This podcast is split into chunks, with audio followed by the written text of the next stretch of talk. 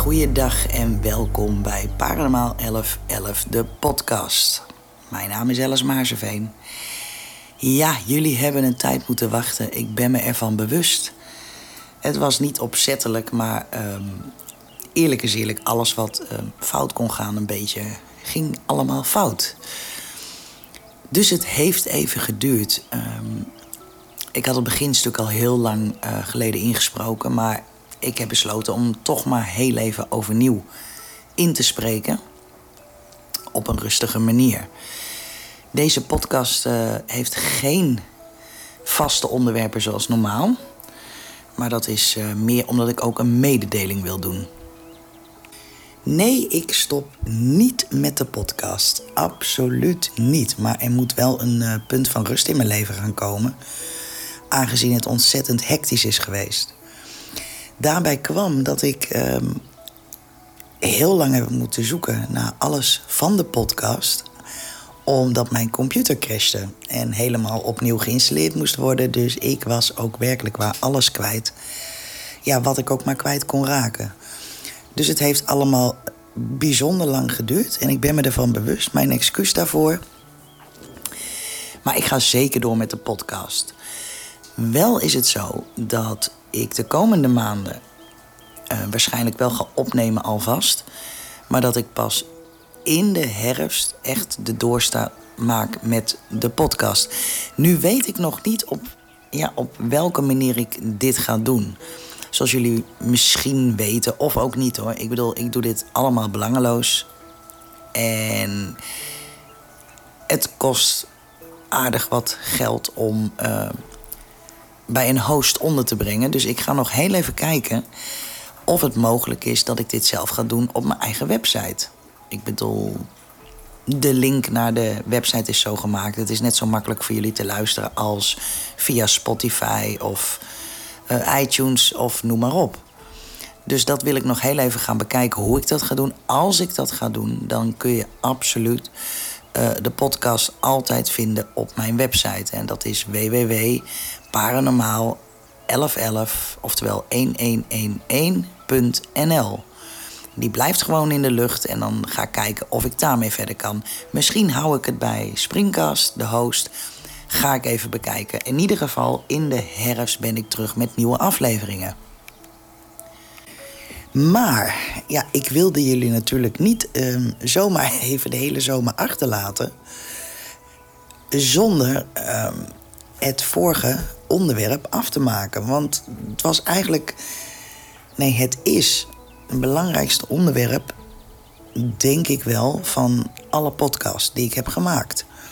En het gaat namelijk over de inzichten van de Celestijnse belofte. En of je nou wel of niet gelooft in het boek van de Celestijnse belofte, de inzichten zijn erg puur en worden in vrijwel elke religie uh, toegepast. Dus ja, deze week geen kaart van de week, deze week geen steen van de week. Dat komt allemaal wel weer. Dat is ook echt het, uh, het probleem niet als het allemaal wat rustiger is. Ik wil jullie wel alvast heel erg bedanken voor uh, iedereen die heeft geluisterd. Want dit, echt, die cijfers zijn top. Ook wil ik iedereen bedanken die mij be benaderd heeft via uh, een e-mail of het zij via Facebook. En zeker ook de mensen die zeiden van... hé, hey, je gaat toch niet stoppen? Nee, dat is dus ook echt niet mijn bedoeling.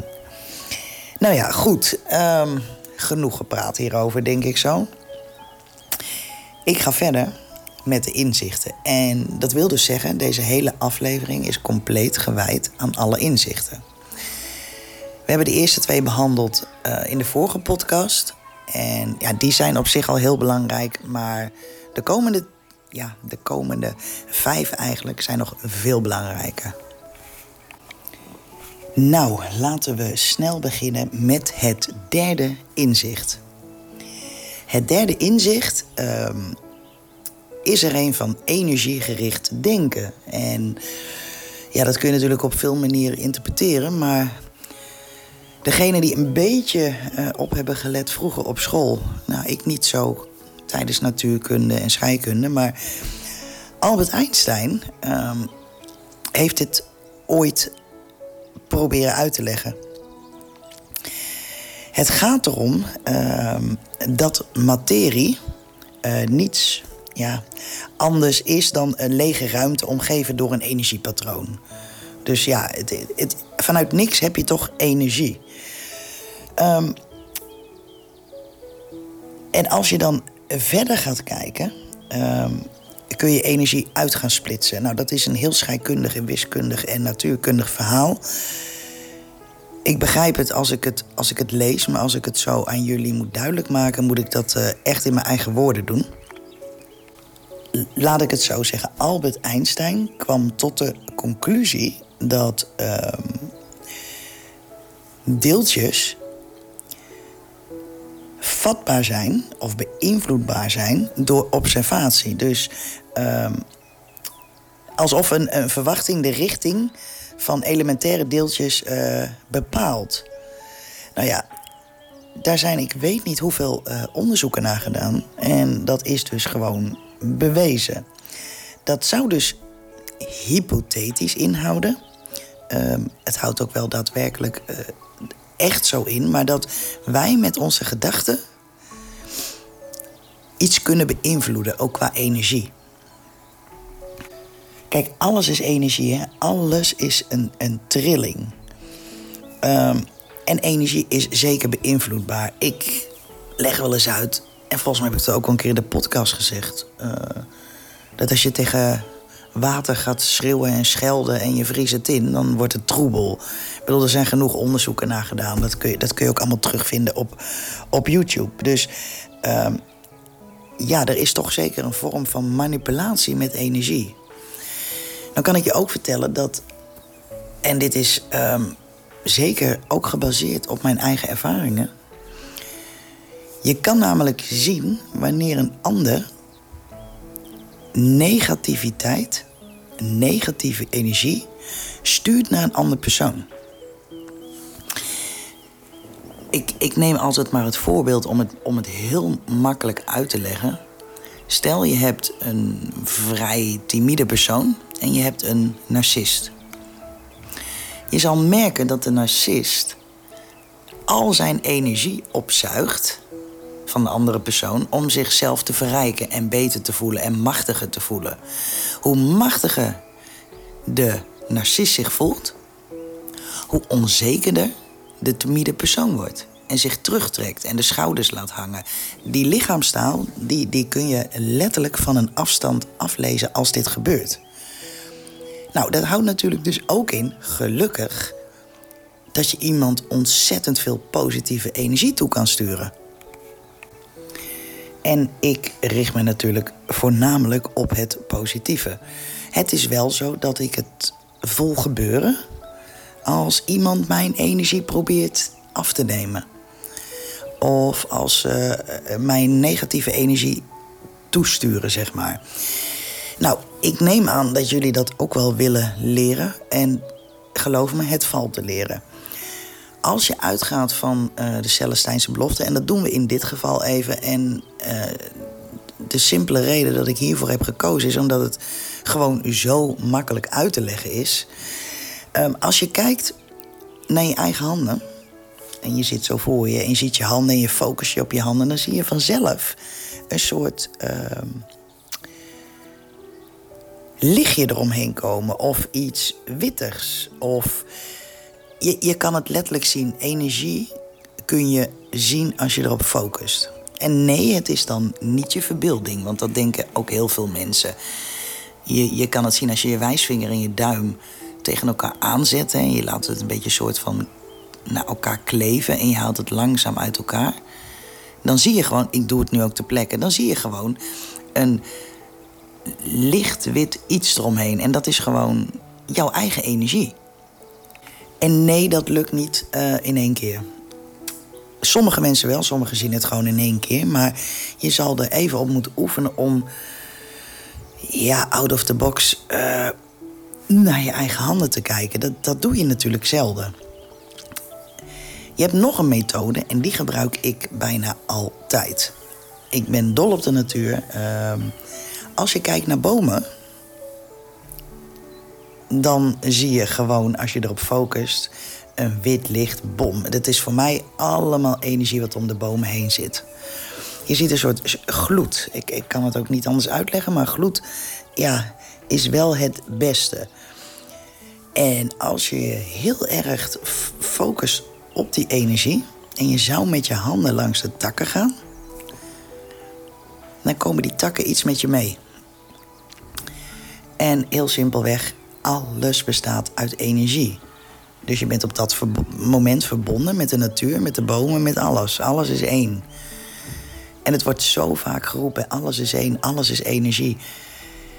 Maar dit zijn die kleine momenten waarop je dat echt kunt beseffen. Um, het is natuurlijk wel belangrijk dat je weet uh, dat energie te maken heeft met jouw gemoedstoestand. Als je heel erg moe bent, heb je natuurlijk ook een lagere vorm van energie. Um, ben je een beetje gefrustreerd, een beetje boos? Uh, is jouw energie ook niet helemaal zuiver? En bedenk goed, wat je handelingen op dat moment ook zijn, je energie, dat, dat volgt vanzelf. Dus um, als jij op dat moment gestrest bent, of misschien wel een beetje pist, ik heb geen ander woord voor, maar. En iemand zegt wat tegen jou, dan kun je daar misschien heel raar op reageren. Op het moment dat je dat doet, wees je ervan bewust dat je die persoon gelijk bam negatieve energie meestuurt. Dus het is wel heel erg belangrijk om je bewust te zijn van je eigen gemoedstoestand. Zoals de meesten van jullie ook wel weten, ehm, doe ik heel veel healing op afstand of ik geef mensen heel veel energie op afstand.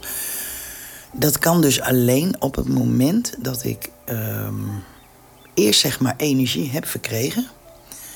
Het zij door, ik, ik krijg dat heel erg, het zij of van de natuur of van bepaalde muziek. En dan kan ik helemaal ja, dan kan ik het letterlijk in me opnemen. Um, doe ik dat niet, komt die energie niet aan bij anderen.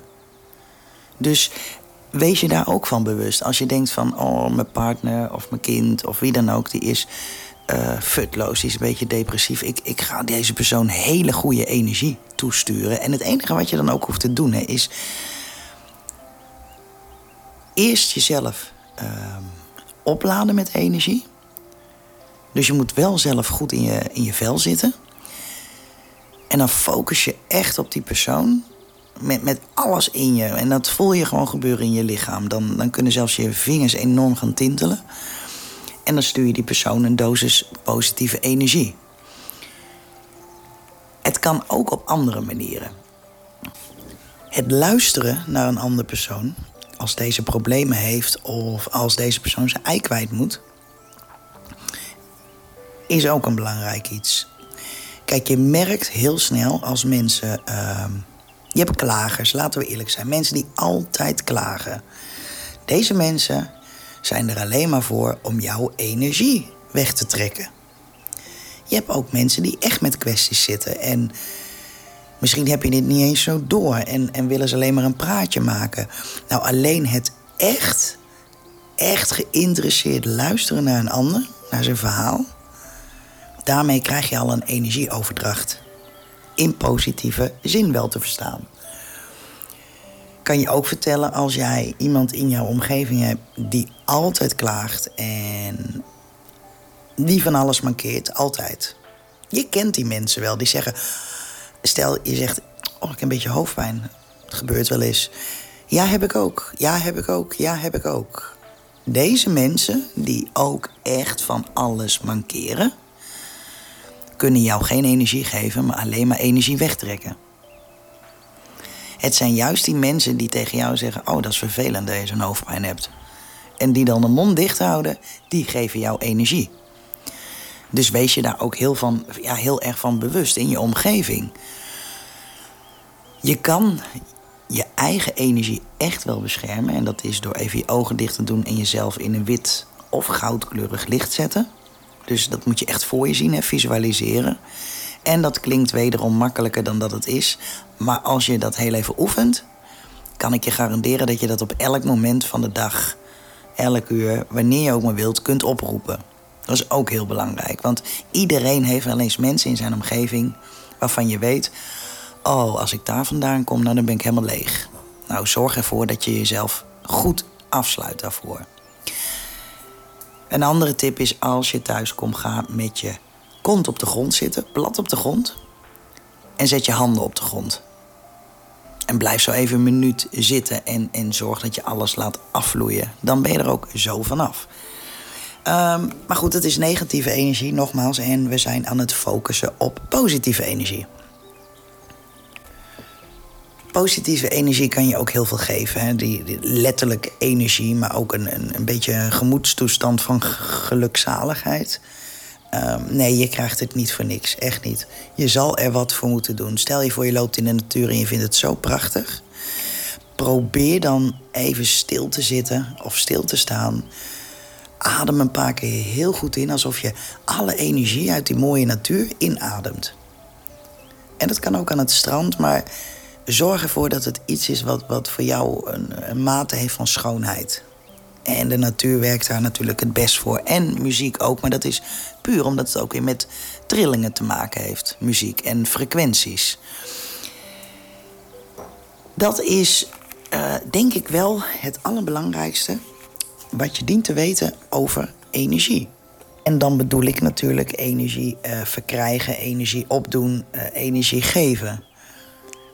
Mocht dit nou niet helemaal duidelijk zijn, want omdat ik dit dagelijks doe, kan het best zijn dat ik het misschien helemaal niet zo goed kan uitleggen. Dat weet ik niet.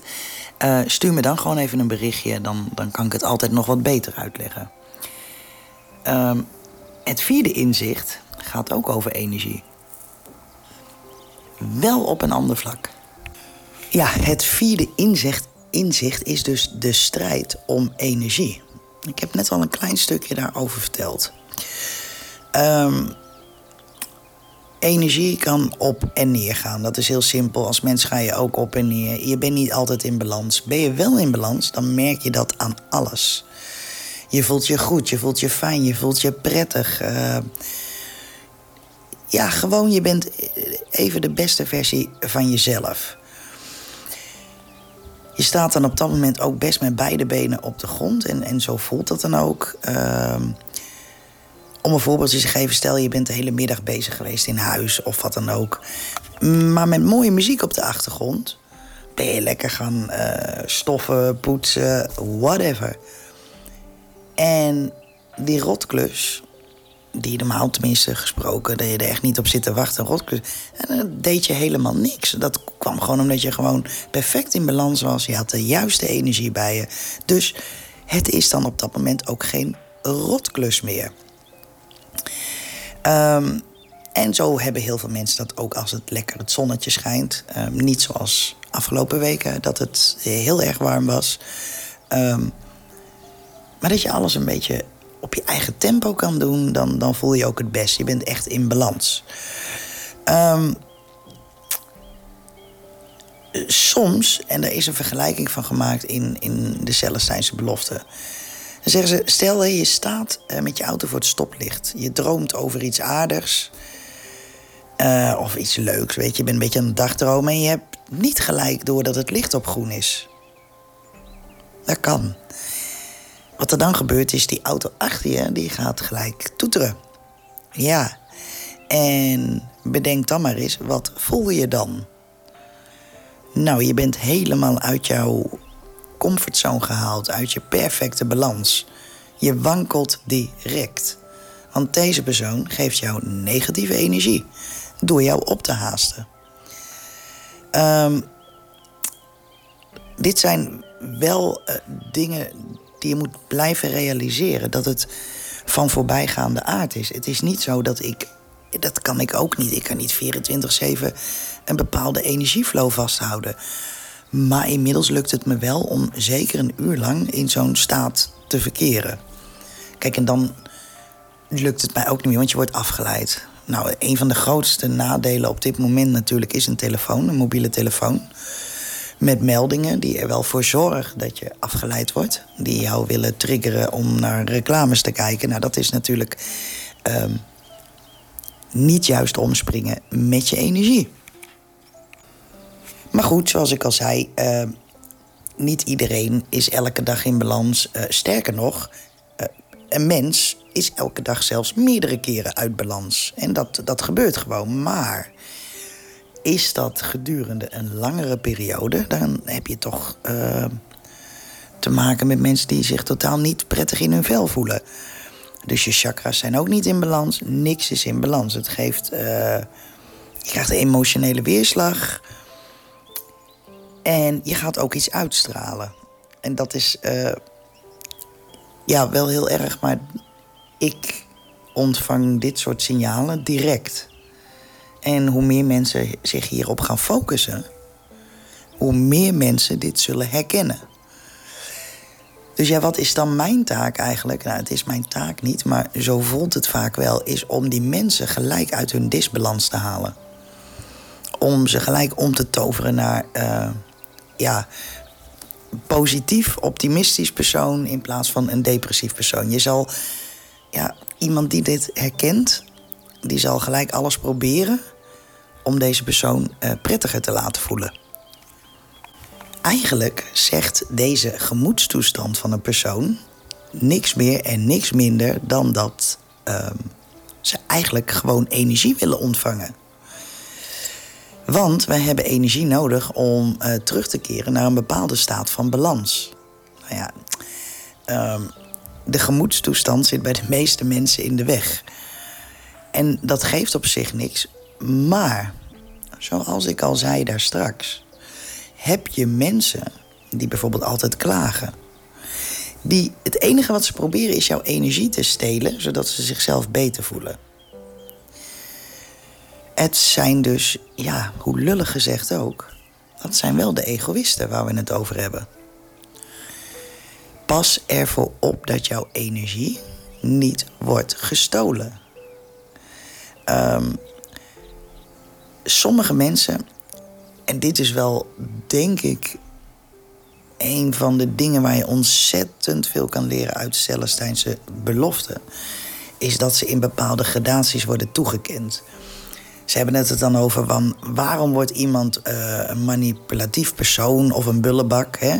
Nou ja, vaak heeft dit te maken met de ouders. Eigenlijk vrijwel altijd. Of degene die een ouderrol vervult. Um, in de Celestijnse beloftes worden het beheersingsdrama's genoemd. Um, ik ga zo meteen even een klein stukje uh, tekst voorlezen.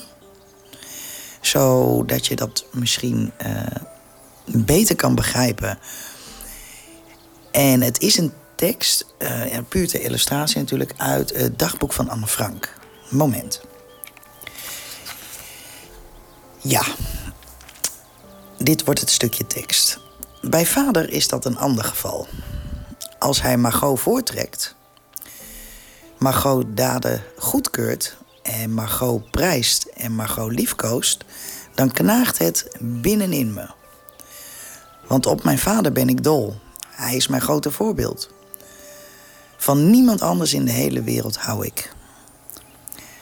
Hij is zich niet bewust dat hij met Margot anders omgaat dan met mij. Margot is nou eenmaal de knapste, de liefste, de mooiste en de beste. Maar een beetje recht op ernst heb ik ook. Ik was altijd de clown en de deugniet van de familie. Moest altijd voor alle daden dubbel boeten.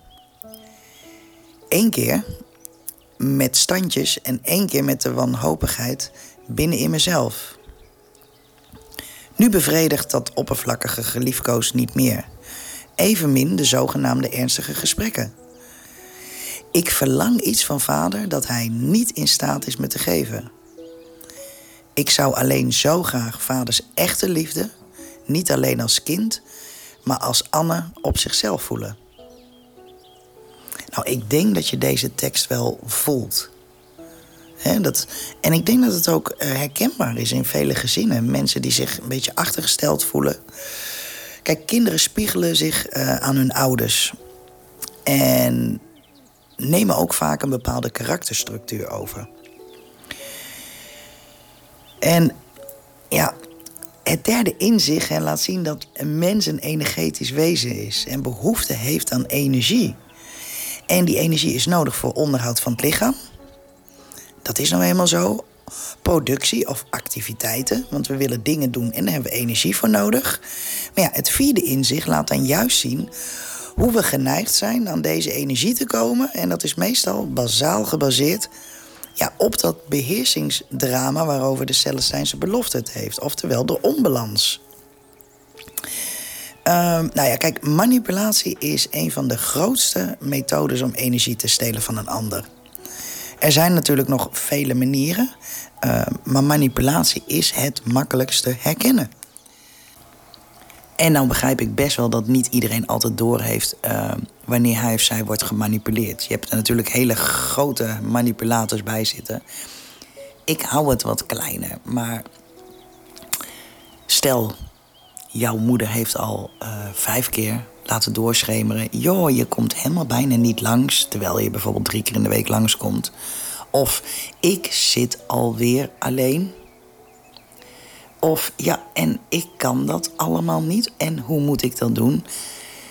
Dit zijn mensen die het niet eens doorhebben, maar ze manipuleren je.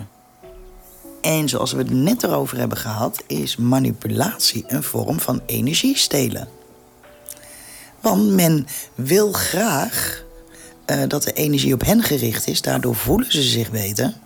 En dat geldt ook voor eenzame mensen, die er toch echt wel een beetje. Uh... Kijk, als iemand echt eenzaam is, dan, is dat heel erg. Maar er zijn ook mensen die zeggen: ik ben zo eenzaam, terwijl ze uh, genoeg aanloop krijgen, genoeg mensen zien. Maar dan is het nooit genoeg. En dan gaat het niet om eenzaamheid, dan is het ik wil energie krijgen van een ander, want ik kan mezelf niet vermaken en ik kan niet alleen zijn. Nou, ik kan je alleen zeggen, behoed je voor dit soort praktijken. En ik weet zeker dat een ieder die van jullie luistert dit meemaakt.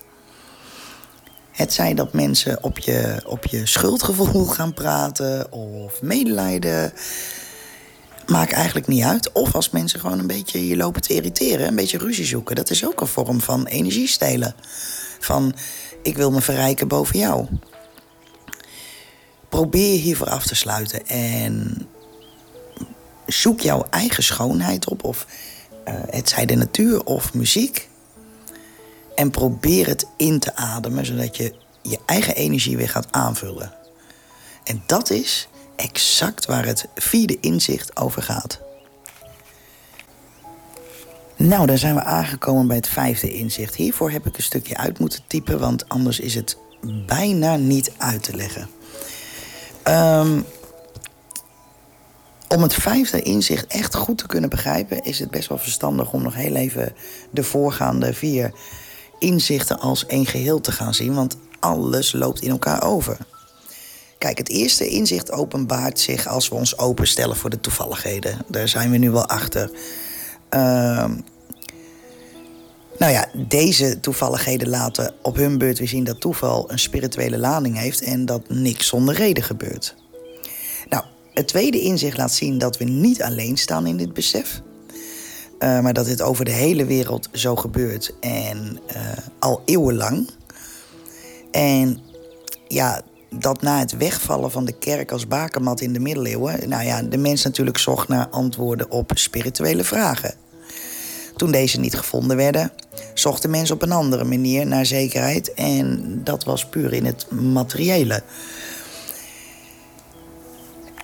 En dan moet ik even kijken, want dit stukje heb ik even opgeschreven uh, en uitgewerkt. En dat hoor je wel, je hoort het papier natuurlijk. Um, ja, het derde inzicht, nou ja, dat uh, geeft een begin van een antwoord op, op onze spirituele vraag. Hè. Het, uh, stel dat het universum bestaat uit een zuivere energievorm, die um, zeker um, reageert op ons denken. En dat is echt belangrijk om te beseffen hoor. Je kan echt met je gedachten uh, heel veel energie sturen, energie vragen. De gedachtekracht. Nou ja, het vierde, energie, uh, vierde inzicht sorry, laat zien dat we een behoefte hebben naar meer energie. En dat geldt voor iedereen. En dat we ons goed uh, en prettig voelen. En het vijfde inzicht is een klein, maar heel belangrijk inzicht. Het geeft namelijk aan dat er een uh, verschuiving plaatsvindt uh, van onbewust met energie omgaan naar een stadium waarin we bewust met energie omgaan. Dus ik hoop dat jullie dit. Ik, ik kon het ook niet anders op, opschrijven, want uh, het is gewoon belangrijk dat iedereen zich beseft dat we constant met energie werken. Maar vooral uh, vaak onwetend en onbewust. Want ieder mens steelt wel eens energie van een ander als je daar niet van bewust bent. En ja, dat heb ik ook wel eens gedaan, natuurlijk. Ik ben een mens. Ik zij onbewust, uh, maar soms ook wel misschien bewust als je zelf gefrustreerd bent of wat dan ook. Dat heeft iedereen. Dat, dat maakt je mens. Maar ja, we willen juist een spirituele groei. Ja, dan is het belangrijk om je bewust te zijn uh, van jouw energie. Uh, want het stelen van deze energie is helemaal niet nodig. Ik bedoel, uh, er is een andere manier om deze energie te ontvangen. En dat is gewoon het universum. En daar heb ik het al zo vaak over gehad. Als je aan het universum iets vraagt en je blijft positief en je bent dankbaar voor wat je hebt, dan komt het vanzelf. En zo simpel is het wel. Het komt allemaal wel goed. Maar het komt niet allemaal goed als je alleen maar op de bank blijft zitten. Doe er ook wat voor, maar zorg in ieder geval dat je energie gaat opsnuiven. Um, voor we ons bewust uh, kunnen worden, is het wel belangrijk um, om dat allemaal op een andere manier te gaan bekijken. Ik heb het ook gehad over het manifesteren van, van dingen. Van, uh, ja, het kan zelfs materiële dingen zijn. Visualiseren is vrijwel hetzelfde als manifesteren. Zorg dat je het voor je ziet. Geloof erin. Hou vast aan jezelf. Hou vast aan je passies. Hou vast aan je eigen energie. Laat de energie niet stelen. En geloof me nou, dan laat dat inzicht, het vijfde inzicht, echt zien uh, wat er allemaal mogelijk is. Voor mensen die al uh, begonnen zijn met het herkennen van inzicht 1, en ja, 2 ook wel, maar vooral het eerste inzicht, uh, dan merk je dat je toevalligheden geen toevalligheden meer zijn, maar dat het intuïties zijn. Je spreekt niet meer van, uh, nou dat is ook toevallig. Nee, je gaat eerder zeggen van, nou ik had al precies zo'n gevoel. Al deze inzichten sluiten op elkaar aan. En als je al deze inzichten een beetje opvolgt, naleeft en je verdiept je er meer in, dat is het belangrijkste, en je wordt je bewust, vooral van de energie, zul je merken dat je ook ineens hele andere mensen naar je toe gaat trekken. Mensen die veel beter bij jouw energieveld passen. Waar je, je ook echt beter voelt. En je zal ook merken dat andere dingen helemaal niet meer zo belangrijk voor je zijn. En bovenal zul je merken dat het allemaal wat gemakkelijker gaat.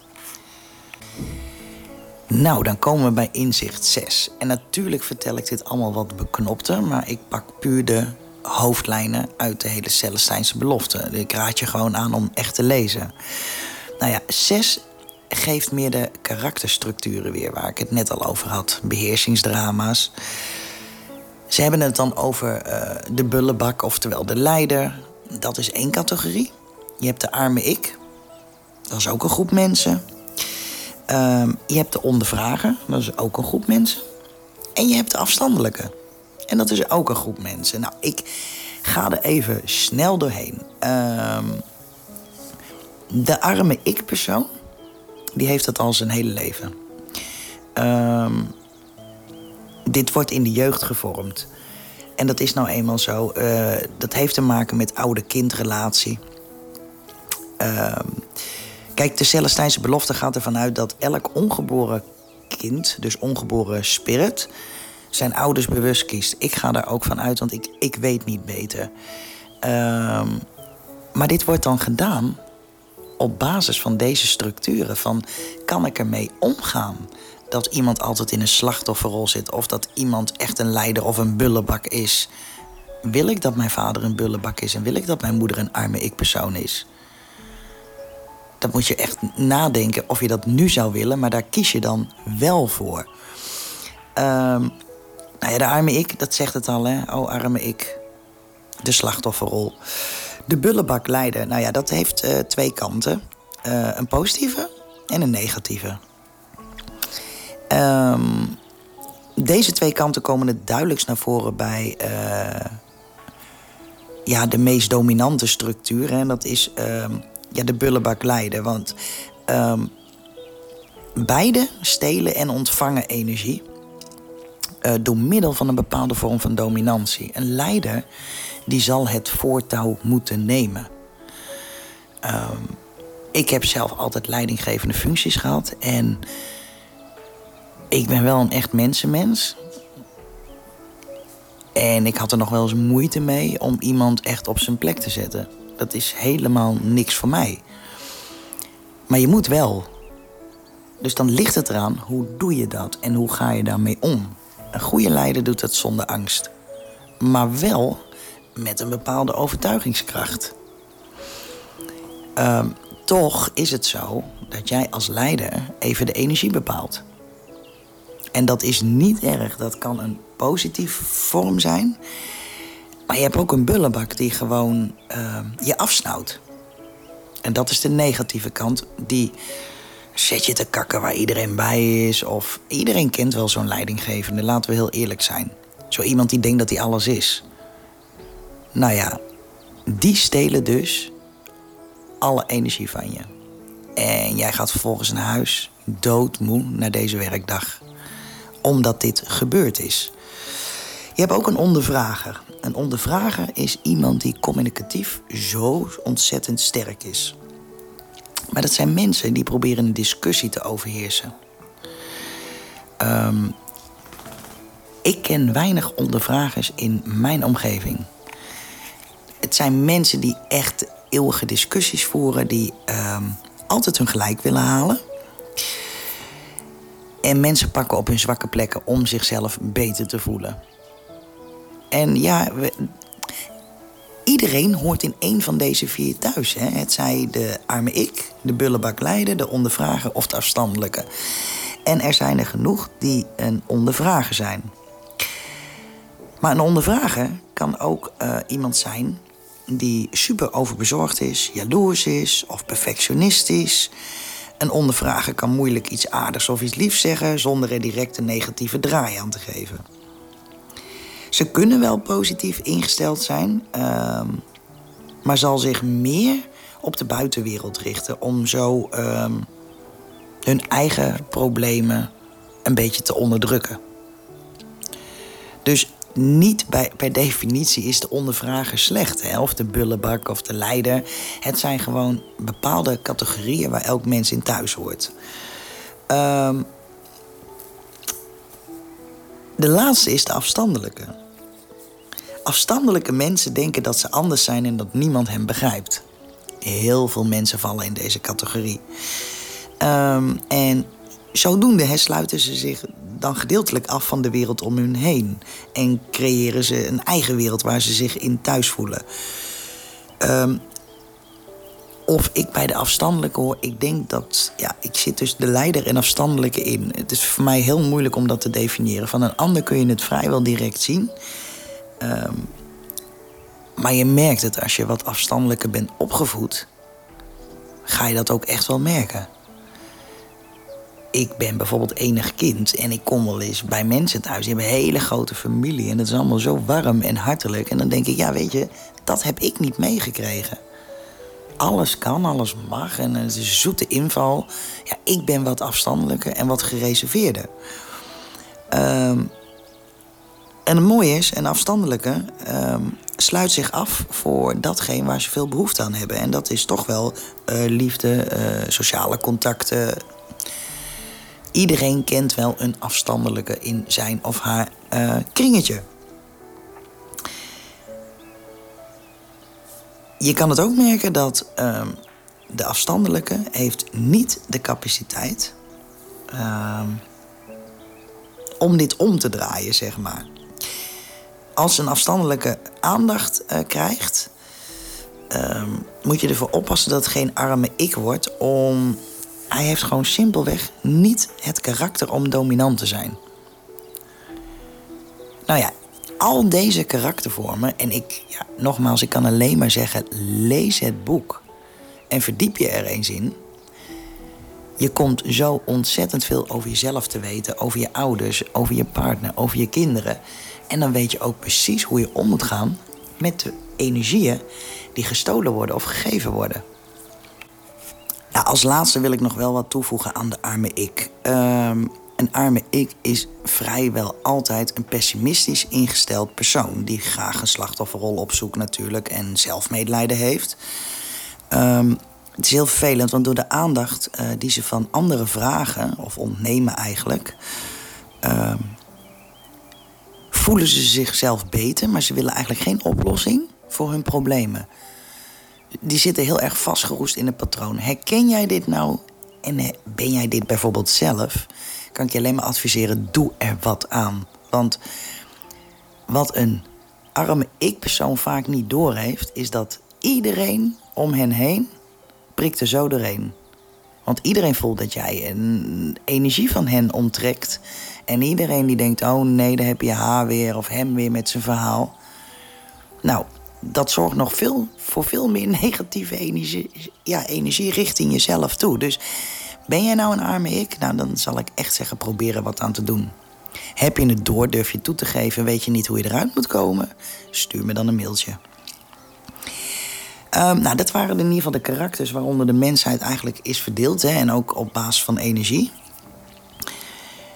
Dan gaan we naar het zevende inzicht. Over het zevende inzicht um, kan ik niet zoveel vertellen als over de andere inzichten. Ik weet wat ze inhouden.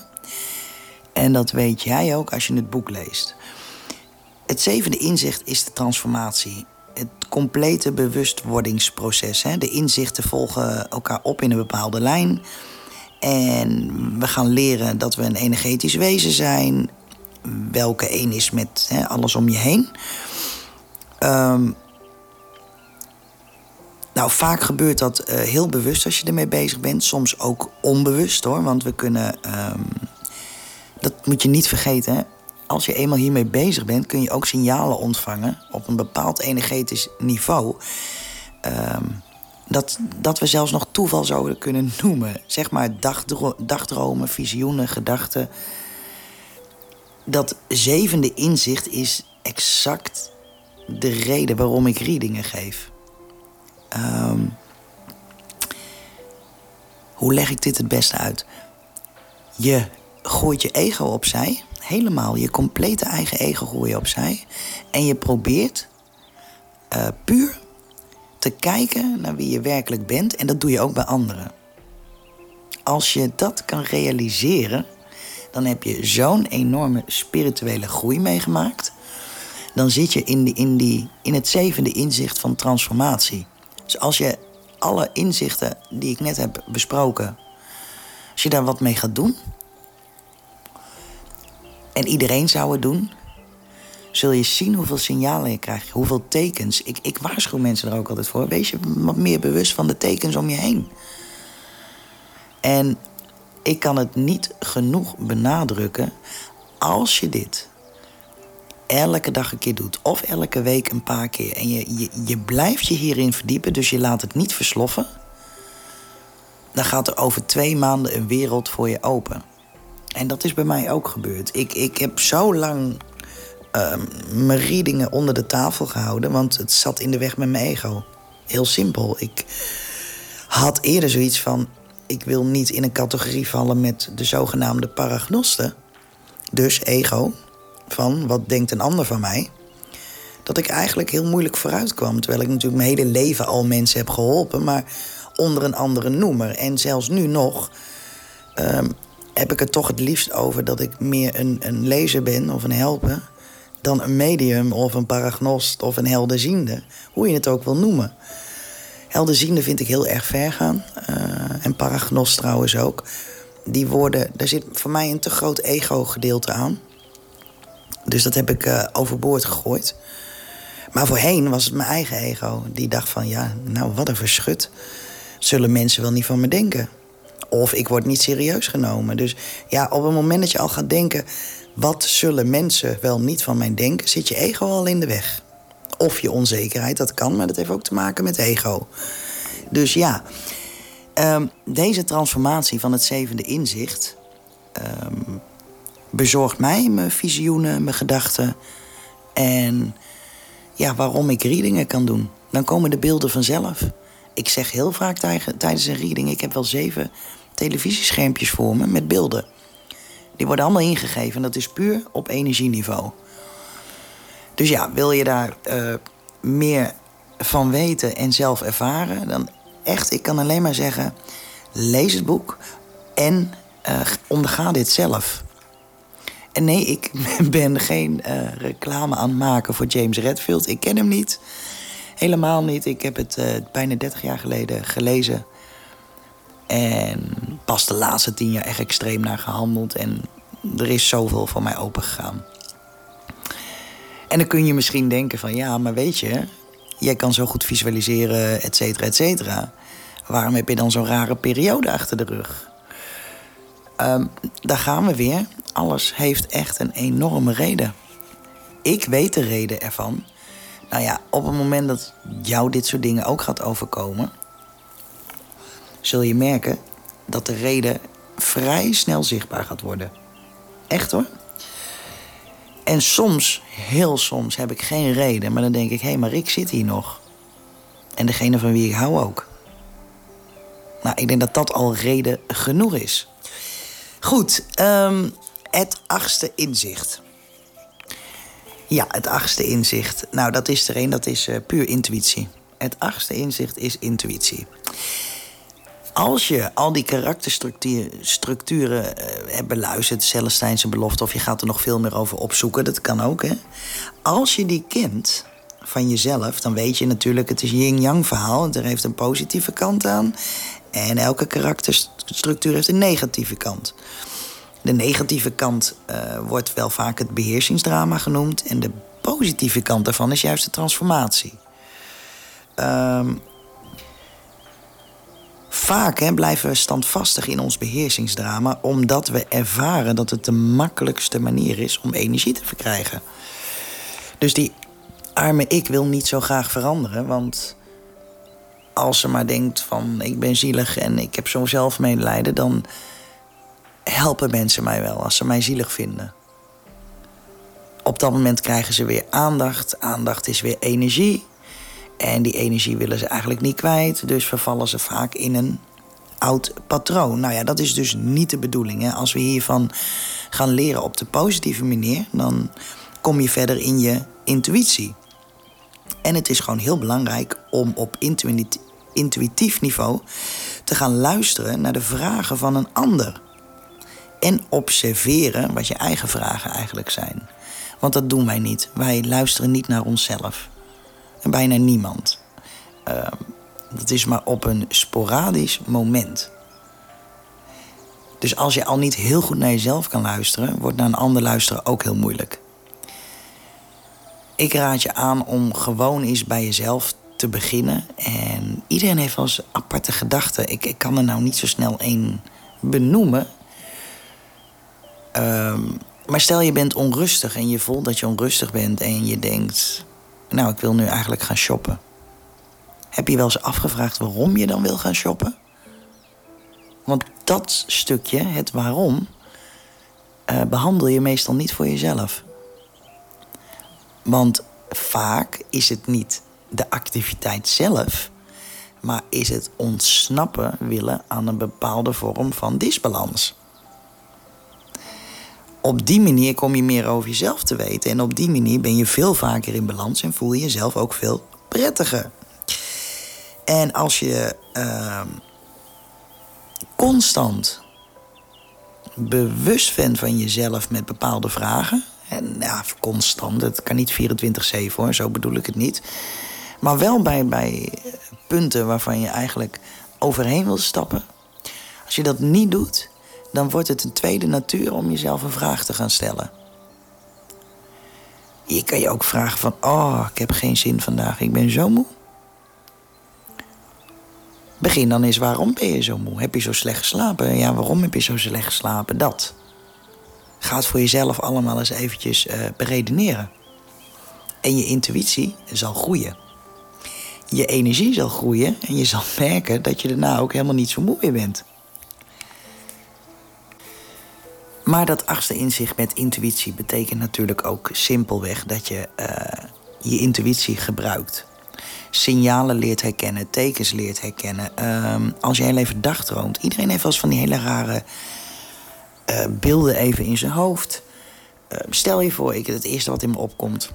Ja, dan kun je vragen, is dit intuïtie of niet? Nee, dit is, ik was echt aan het zoeken naar een onderwerp. Maar stel je voor, je dagdroomt in één keer over boten.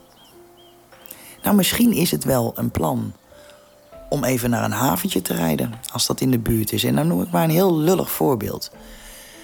Maar loop dan vooral die persoon niet voorbij die daar ook alleen loopt. Maar zeg in ieder geval gedag. Of begin een praatje. Als je in het ziekenhuis bent, ik noem wat, zie je honderdduizend mensen. Nou, overdreven, maar op een station trouwens ook. Maar in een ziekenhuis zit je wat rustiger. Als mensen in een wachtkamer zitten, dan heb je ook zo vaak zo'n blik van herkenning. En we verdommen het allemaal. Want je stapt niet naar iemand anders toe. Want hoe zou dat overkomen? Ja, dan hebben we het weer het ego. Terwijl als die blik van herkenning er is, op straat met een wildvreemde, zit er altijd wel een bedoeling achter. En dat is nou precies waarom we hier op aarde zijn. Om dit soort dingen te gaan ontdekken. En dat heeft alles te maken met de intuïtie die we gaan gebruiken.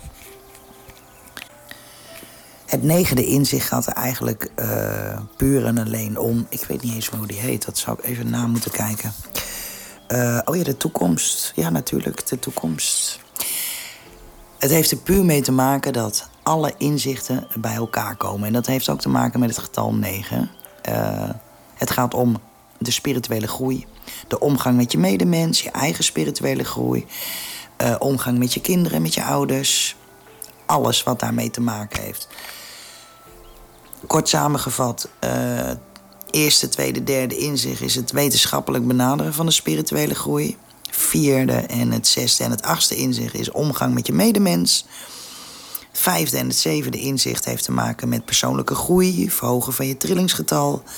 En het zesde en het achtste inzicht gaat erom hoe je ook omgaat met je kinderen, et cetera. Dat alles komt bij elkaar. Dat is dus het negende inzicht van uh, hoe je ergens tegenaan kijkt ook. Ik moet zeggen, de Celestijnse belofte heeft dat wel echt prachtig gedaan. Uh, die schreef ook, als je gelooft dat je maar één keer leeft... dan heeft een ouder meer levenservaring dan een kind. en dan, dan kunnen we onze westerse tradities misschien en opvoedkunde beter begrijpen. Maar als je ervan uitgaat dat iemand reïncarneert... ja, dan valt dat helemaal uiteen. Uh, en wellicht is dan je kind verder op het levenspad. En dat is wat ik vaak zie. Dat een ouder nog een jonge ziel is en een kind al een oude ziel. Die is al veel verder. Maar dat is heel moeilijk te begrijpen, omdat wij westers zijn opgevoed. Nou, heel belangrijk natuurlijk, omdat we dan echt even gaan verder gaan kijken uh, met intuïtie, spirituele groei. Dan merk je dat alles niet is zoals het is. Um, dit alles leidt dan uiteindelijk naar je tiende inzicht en dat is het reïncarnatieproces. Hierop ga ik niet heel erg door. Daar, uh, ja, daar kun je uren over doorgaan of niet. Ik vind hem voor nu niet zo belangrijk. Want de negen inzichten bij elkaar genomen, die zorgen er vanzelf voor dat je dat allemaal heel helder gaat zien.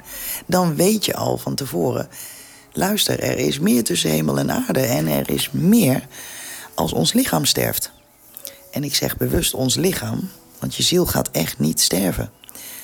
Um, ja, dit was een hele lap tekst. Ik weet niet hoe lang ik al aan het praten ben. Uh, ik geloof 54 minuten nu. En dat heeft alleen maar met de Celestijnse belofte te maken. Maar ik hoop wel dat jullie hier heel veel aan hebben gehad.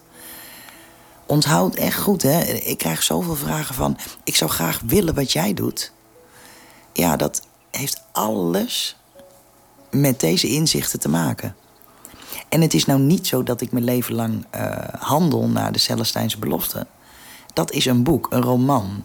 En het is toch gebaseerd op bepaalde levenslessen en wijsheden van, van uh, oude meesters. Ik merk gewoon dat doordat ik dit wel heb meegenomen, ik zover ben gekomen. En ik hoop echt dat jullie ook zover kunnen komen. Want als dit gebeurt, dan krijg je dus een nieuwe uh, ja, wereldinvloed. Ik bedoel, dan, dan zou dat globaal zijn. Als iedereen dit zou doen en iedereen zich hiervan bewust is, heb je geen narcisten meer. Want als je ervan bewust bent, wordt het een heel ander verhaal. En nogmaals, ik, ik zeg ook wel eens van. Uh, dan is er een, een, een, een kind vermoord.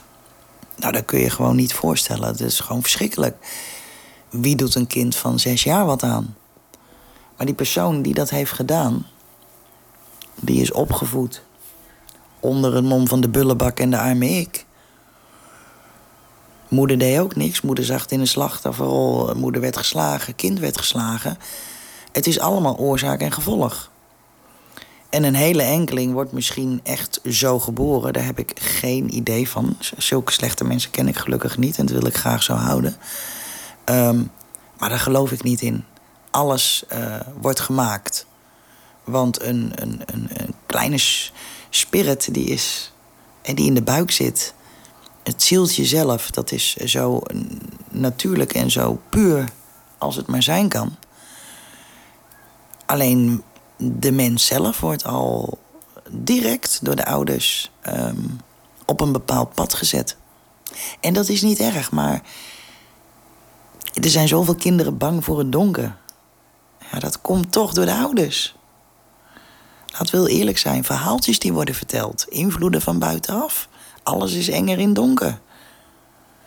Terwijl als je dat uh, in een donker land hè, zou opgroeien, IJsland of zo, daar is het toch vaak heel donker. Ja, zul je lang snel niet bang zijn in donker.